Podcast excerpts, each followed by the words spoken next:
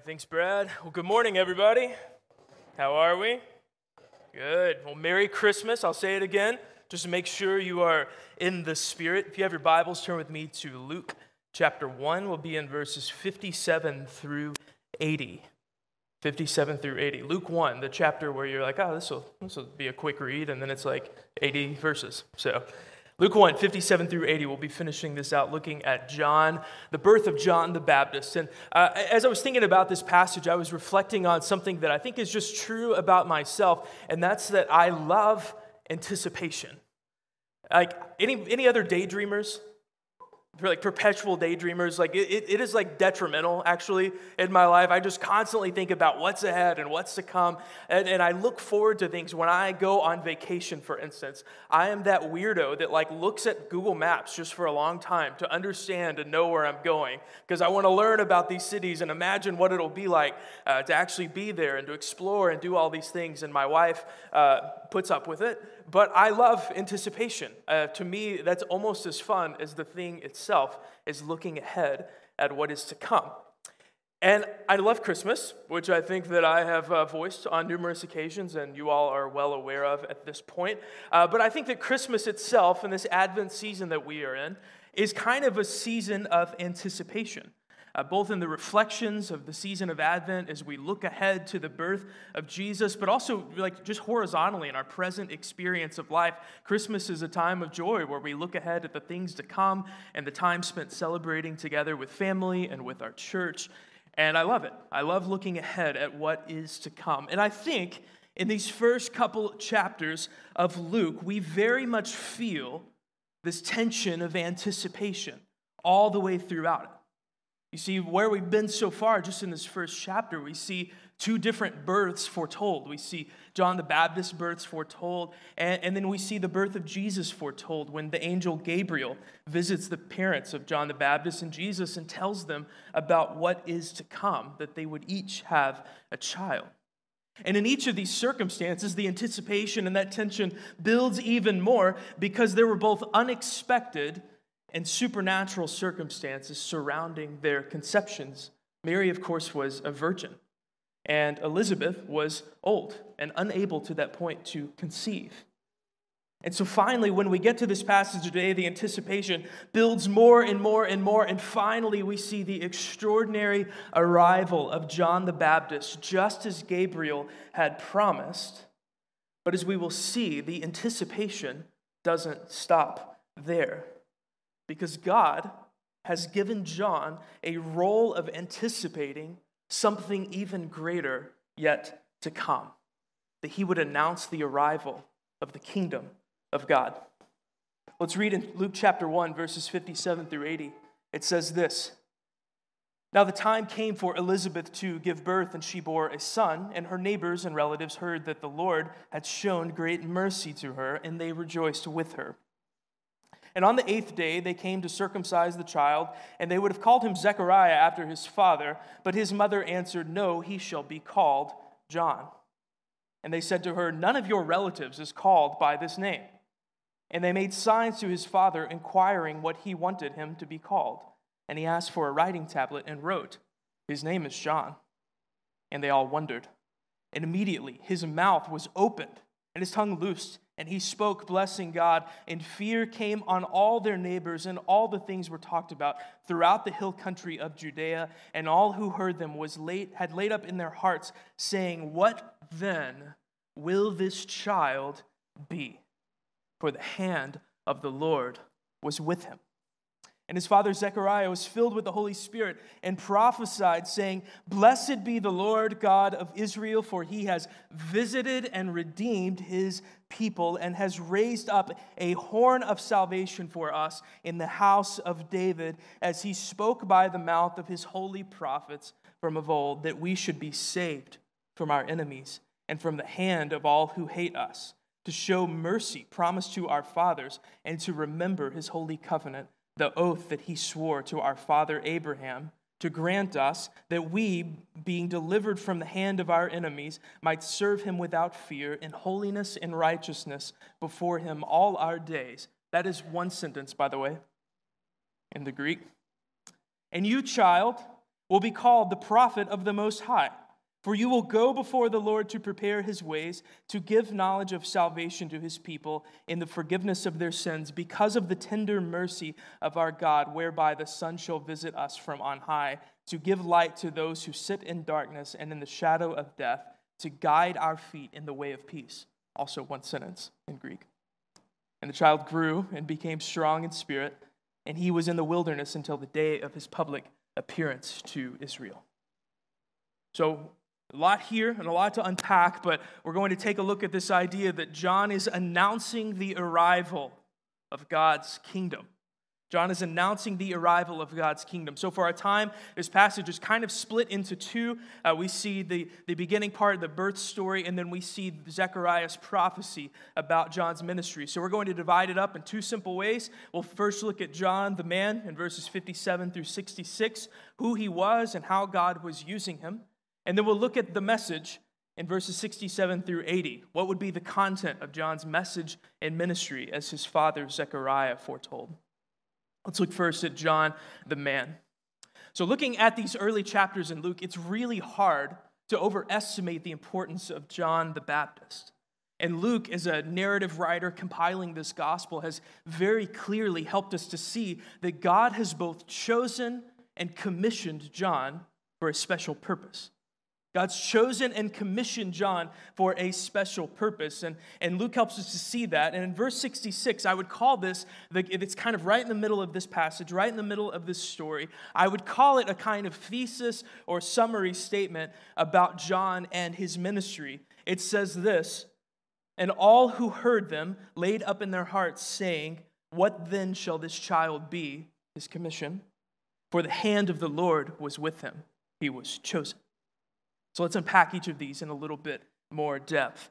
First, it's clear from what we see here that before he was even born, God chose John for a special purpose. And there are several evidences of this, but I'll name a couple. Uh, for one, here in this passage, uh, Luke shows us how John was woven into the story of Israel by showing us how his identity and the ministry that he would fulfill was found in and based on what we see in the Old Testament. In fact, in these 23 verses alone, there are 25 references to the Old Testament, either in themes or quotes. So, why is that? Well, Luke wants us to see that just as God has acted in the lives of his people all throughout the history of Israel and all throughout the Old Testament scripture, just as God has acted in the lives of his people from the beginning, so he is at work to raise up in John a prophet for himself. But additionally, we see that John the Baptist was chosen by God for a special purpose because of the miraculous circumstances surrounding his birth. You see, no part of John's story has been ordinary. If you remember back earlier in this chapter, the angel Gabriel visited Zechariah, John's father, in Luke chapter 1, verses 11 through 20, and told him that they would have a child. In a story not unlike that of Abraham and Sarah, if you recall this from Genesis, Zechariah is in complete disbelief that this could ever be possible because his wife and he were old and previously unable to conceive. And it says, it tells us that because of Zechariah's disbelief, that Gabriel silenced him. He made him physically unable to speak until the child was born. But then we see right here in our passage today that just as Gabriel said in verse 64, all of a sudden, miraculously, Zechariah's mouth was open and he began to speak and prophesy about what the Lord might do through his son. And you can imagine how shocking of a scene that would be. It shakes us awake to see that this man who was miraculously silenced by God is now speaking and proclaiming these truths about what his son would do in the kingdom of God. Uh, anybody have kids that are just like random screamers? Okay.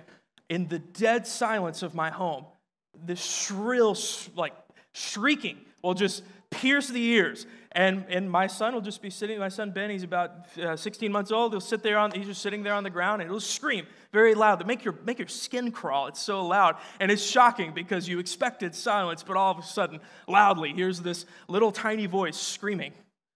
And it must have been shocking like that for the people to see how God was at work in Zechariah. But the point of all these things, Luke showing us how this story was woven into the history of Israel and shown in the scriptures of the Old Testament, and in how God was miraculously working in the life of, of John and his parents. All of these things show us and demonstrate that John was chosen by God for a special purpose. You see, God was supernaturally at work in the present to prove how he'd been at work from the beginning, weaving John into the story of redemption for his people. But this text shows us also that John was not just chosen and loved and, and used by God, he had a specific commission by God to play a specific role in his kingdom. And we hear that first when Gabriel speaks to Zechariah back in verse 17 that John would, it says, make ready for the Lord a people prepared. Now, what this means is that John would be a special prophet for the Lord. He was to proclaim the coming of the Lord and call God's people to allegiance to his kingdom, just as all the prophets had done before him, just as Elijah and Isaiah and Jeremiah had done before. He was to be a prophet proclaiming the kingdom of God among us and calling people to allegiance. And in verse 76, once Zechariah's mouth is open, he, he reflects upon the same truth. He recognizes that John, it says this He says, And you, child, will be called prophet of the Most High. Prophet of the Most High, for you will go before the Lord to prepare his ways. Now, the idea of a prophet or somebody going before the Lord to prepare his ways. We see this language show up uh, in Isaiah 40, verses 3 through 5, and we see it later repeated in Luke uh, chapter 3, verse 4, if I'm not mistaken. And it's actually this idea of going before the king and announcing and preparing the way is actually borrowed from a pretty common practice at the time. You see, when ancient kings would go around in the kingdom and, and go from city to city, they would send a forerunner before them to physically make ready the path before them and to announce to the people around that the king was coming. And in the same way, the Bible teaches us that John was a forerunner like this for Jesus that he has gone before Jesus to ready the people and to announce the arrival of the kingdom of God. But this passage shows us also that this announcement of the arrival of the kingdom of God has weight. It means something to the people of God that the king is here. It means something to the people that God's kingdom is here and is coming. And we see that in Zechariah's prophecy about his son's ministry.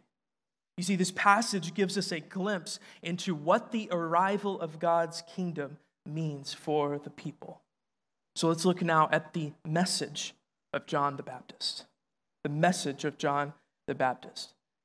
As I mentioned before, this passage that we're looking at today can kind of be split in half by this thesis or a summary statement uh, that the crowds say in form of a question in verse 66 What then will this child be? You see, it's clear that the Lord was with him and the Lord was working among him. Everybody knew of the great signs and wonders of the miracles that had happened with Gabriel appearing to Zechariah. These things become evident, and also how he is silenced and then all of a sudden able to speak. We know that John was special, that he was chosen by God to be a forerunner and prophet to his people. But prophets have a message, don't they? Prophets have a message. So, what was the message that John came to proclaim. And we find the answer to that in Zechariah's prophecy in verses 67 through 79. And the answer is that John came to announce the arrival of the king and his kingdom. And here's why that's important for us because the arrival of God's kingdom and Jesus as the reigning king is not only central to the ministry and the message of John the Baptist, it is central to the message of the gospel itself. It is central to the message of the gospel itself that Jesus, our King, has come and he is establishing a kingdom among us. At the very center of the good news that John came to proclaim is that Christ, our King, has come in his mercy to reign among us, to defeat the powers of evil, to give justice to the oppressed, to set the captives free from sin's tyranny, to cultivate goodness in the land and bring about flourishing for his people. This is the beauty and the fullness of the gospel that we so often miss. I don't know about you, but in the church tradition that I grew up in, and in many circles in the church in the world, the gospel is nothing more than instructions for how to get saved and to not go to hell, and good advice for how to live. But what we see from the message of John is that the arrival of the kingdom of God in the reign of King Jesus is the good news that changes everything. So this morning, I want to look at the three aspects of John's message that we see in Zechariah's prophecy to answer the question what does the arrival of the kingdom of God mean for his people? Zechariah's prophecy, look with me in verse 68, begins with this Blessed be the Lord God of Israel, for he has visited us. You see, throughout this passage, what we see is that the message John is proclaiming is that God has brought the kingdom near to us and we receive it by his mercy. In verse 58, it says, The Lord showed mercy to Elizabeth by giving her a child. Verse 72 says that Jesus his coming was an act of covenantal mercy, began first through Abraham. Verse 78, it says that God is showing us a great mercy by sending his son to us.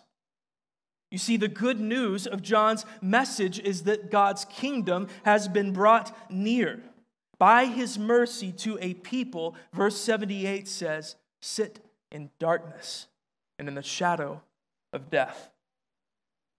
You see, church, this is true of us. That the King in His mercy has shown us this love and grace. God looked at us in our lowly and helpless state, living in the defeat of sin and crushed under the weight of death. And He sent His Son, the merciful King Jesus, it says in verse 68, to redeem His people. But see, church, the coming of King Jesus was no ordinary conquest. The coming of King Jesus was no ordinary conquest.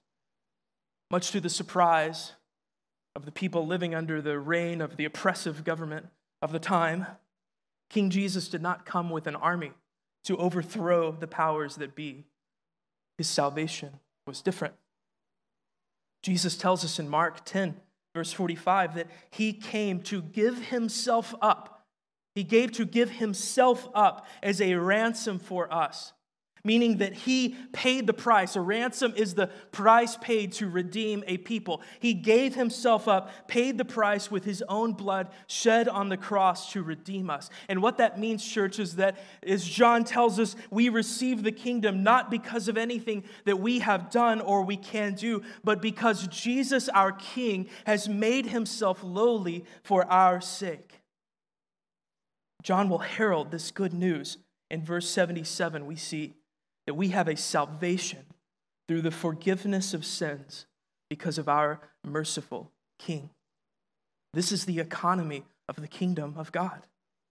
This is what Zechariah tells us that mercy is the economy of the kingdom of God. We receive the kingdom because of the mercy of our King.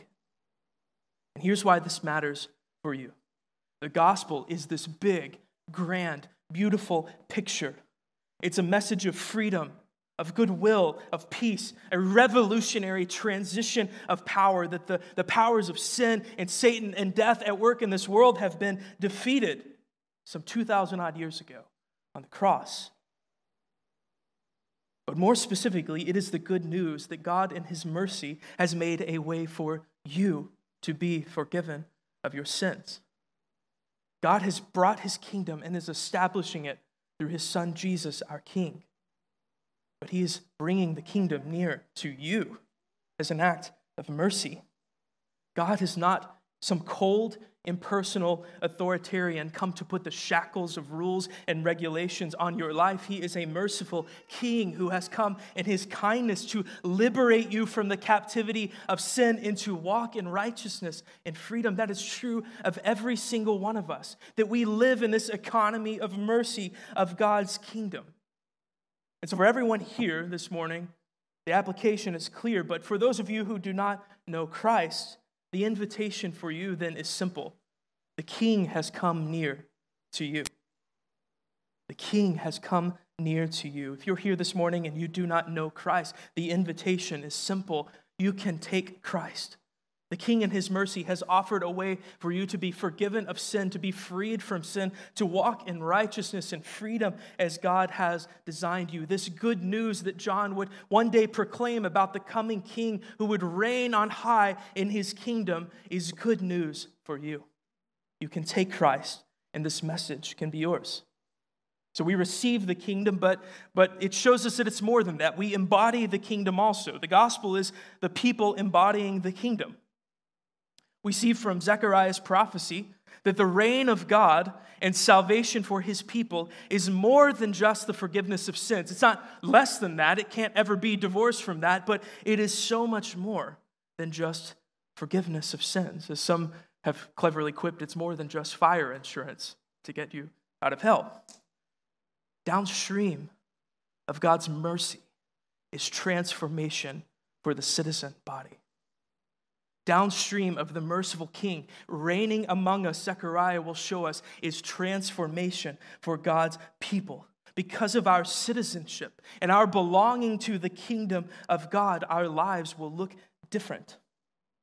One way of saying this is that the kingdom of God is embodied among the people of God. Look with me in verses 74 and 75. It says this it says, because of Jesus' work of redemption, it says that we, being delivered from the hand of our enemies, might serve God without fear, in holiness and righteousness before Him all of our days. You see, church, Jesus has not simply paid the price for our sins. Jesus has not simply covered our sins with his blood. His grace is so much more.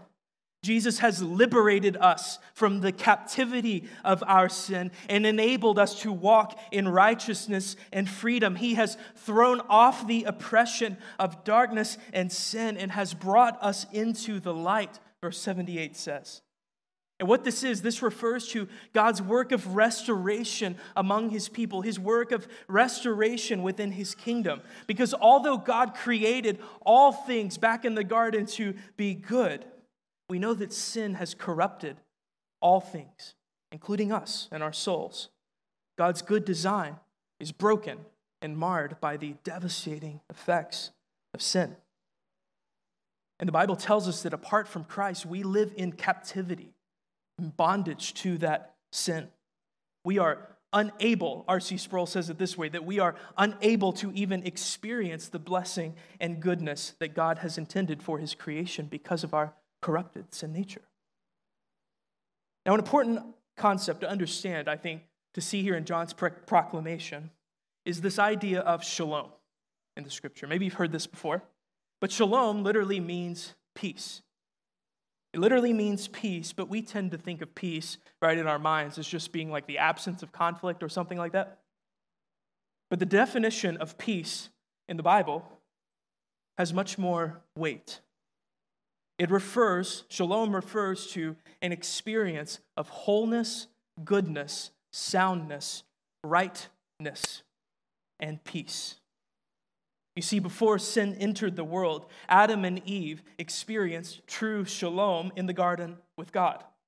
Sin entering the world disrupted our ability to experience shalom and as a result, we now, day by day, experience the corruption and brokenness of sin in every facet of our lives. You see the devastating effects of sin at work in your relationships, in your marriage, in your parenting, in your work, in everything. We see the devastating effects of shalom shattered. But 78 and 79, verses 78 and 79, tell us that the good news of the gospel is that when God shines the light into our darkness, it says that he guides our feet into the way of peace. The Septuagint, the Greek translation of the Old Testament, uses that same word, peace, here to call what is shalom in the Old Testament. In other words, Jesus has come to guide our feet back to shalom.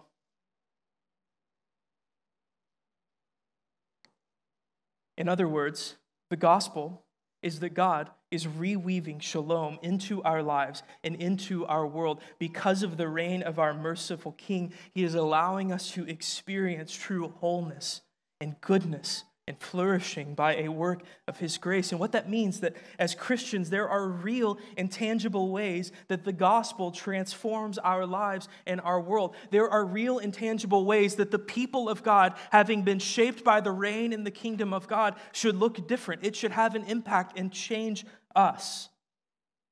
As one author said, the Messiah King coming is a dawning of a new day for the people of God.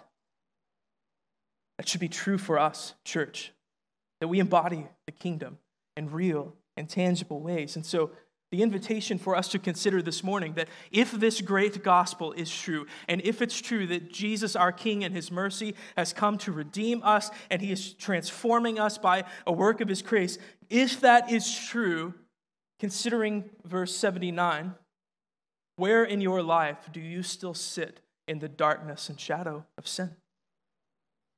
Where in your life do you still sit in the darkness and shadow of sin?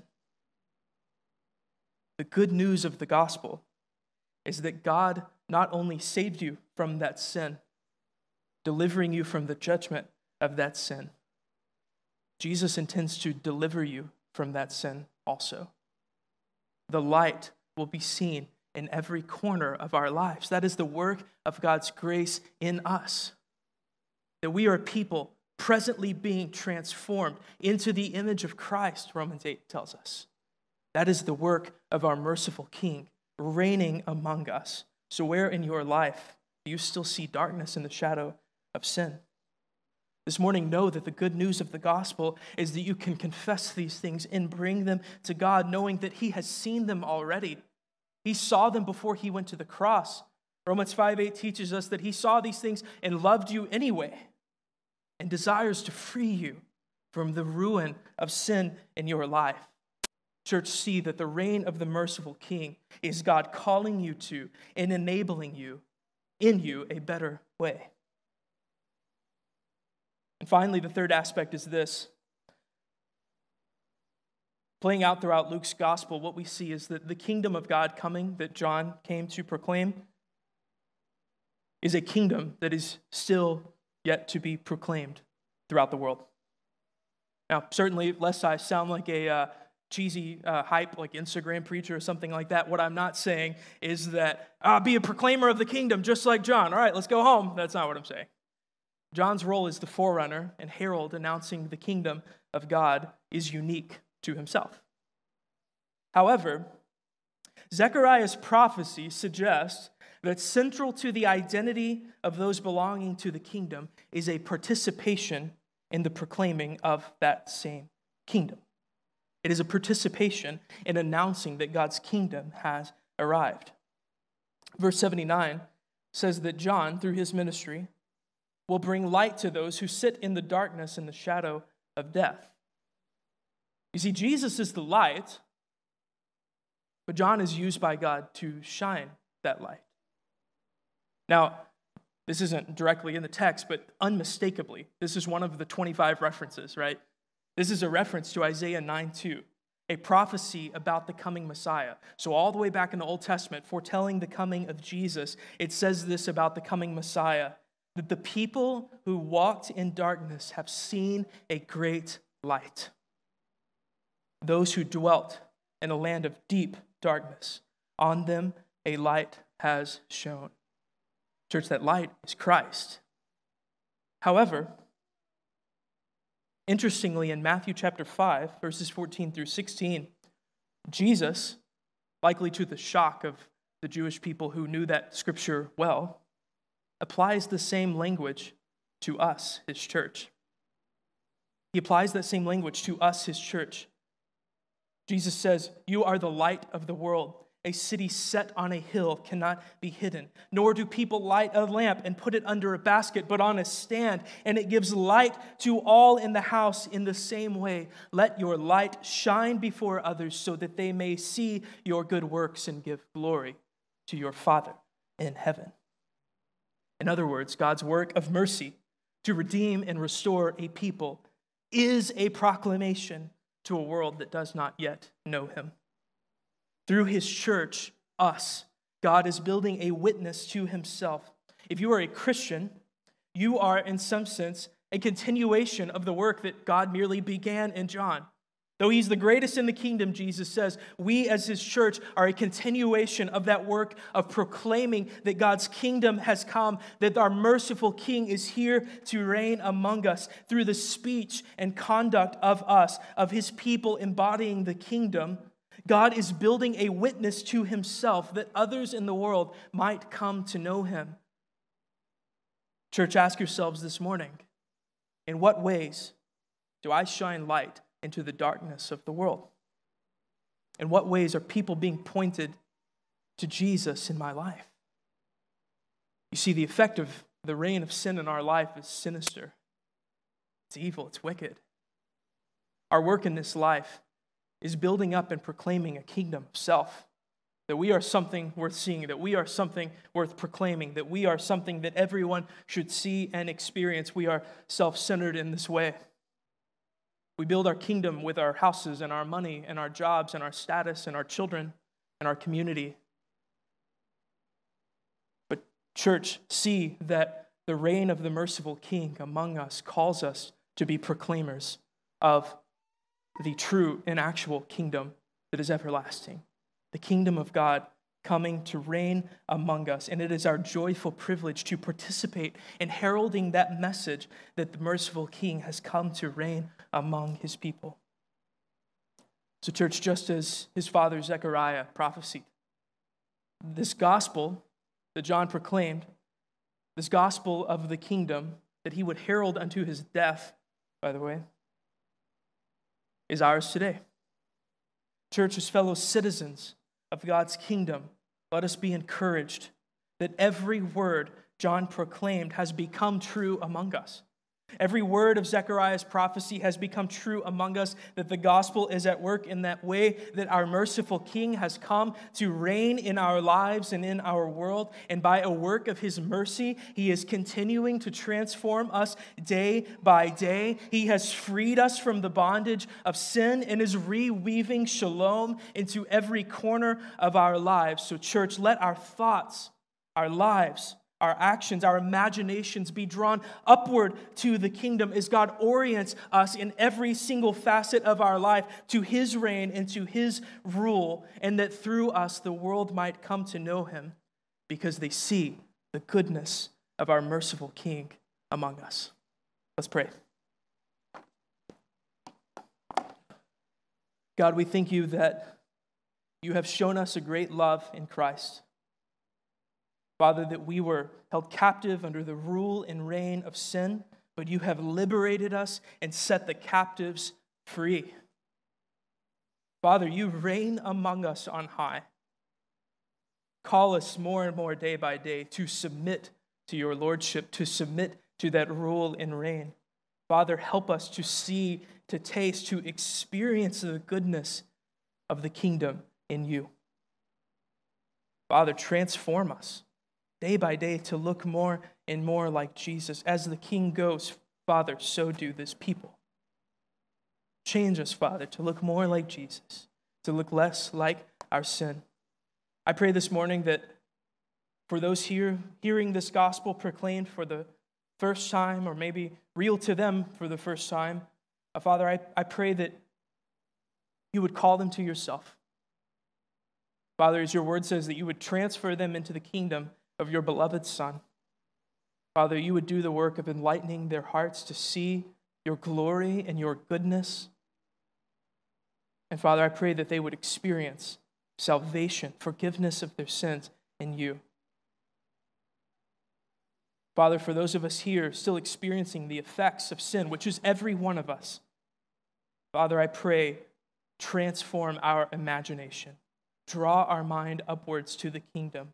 Father, that we not be preoccupied with the rule and reign of darkness in our world or in our lives, but Father, that we become in glad submission to your rule and to your reign. Father, that, that your reign among us and your mercy would transform every facet of our lives. Father, help us to know and stand in the truth that you have liberated us from sin and from darkness. And Father, I pray that transformation would ensue among us as citizens of your kingdom. Father, we pray, use us as you have always for your people. It has been your plan from the beginning that through us the world might come to know you. Father, do that mighty work through Christ the King Church. May people see you. May they see the kingdom. May they experience the goodness of you, our King, in us. Father, I pray that they see that in our words, how we engage, how we treat one another. Father, that in all things, people would see a bold proclamation that your kingdom has come, and that means something to us. It's not just words on a page or a religious tradition. Father, it is a present experience embodied among your people. Father, use this for your glory and your good, we pray, among your people. It's in Christ's name we pray. Amen.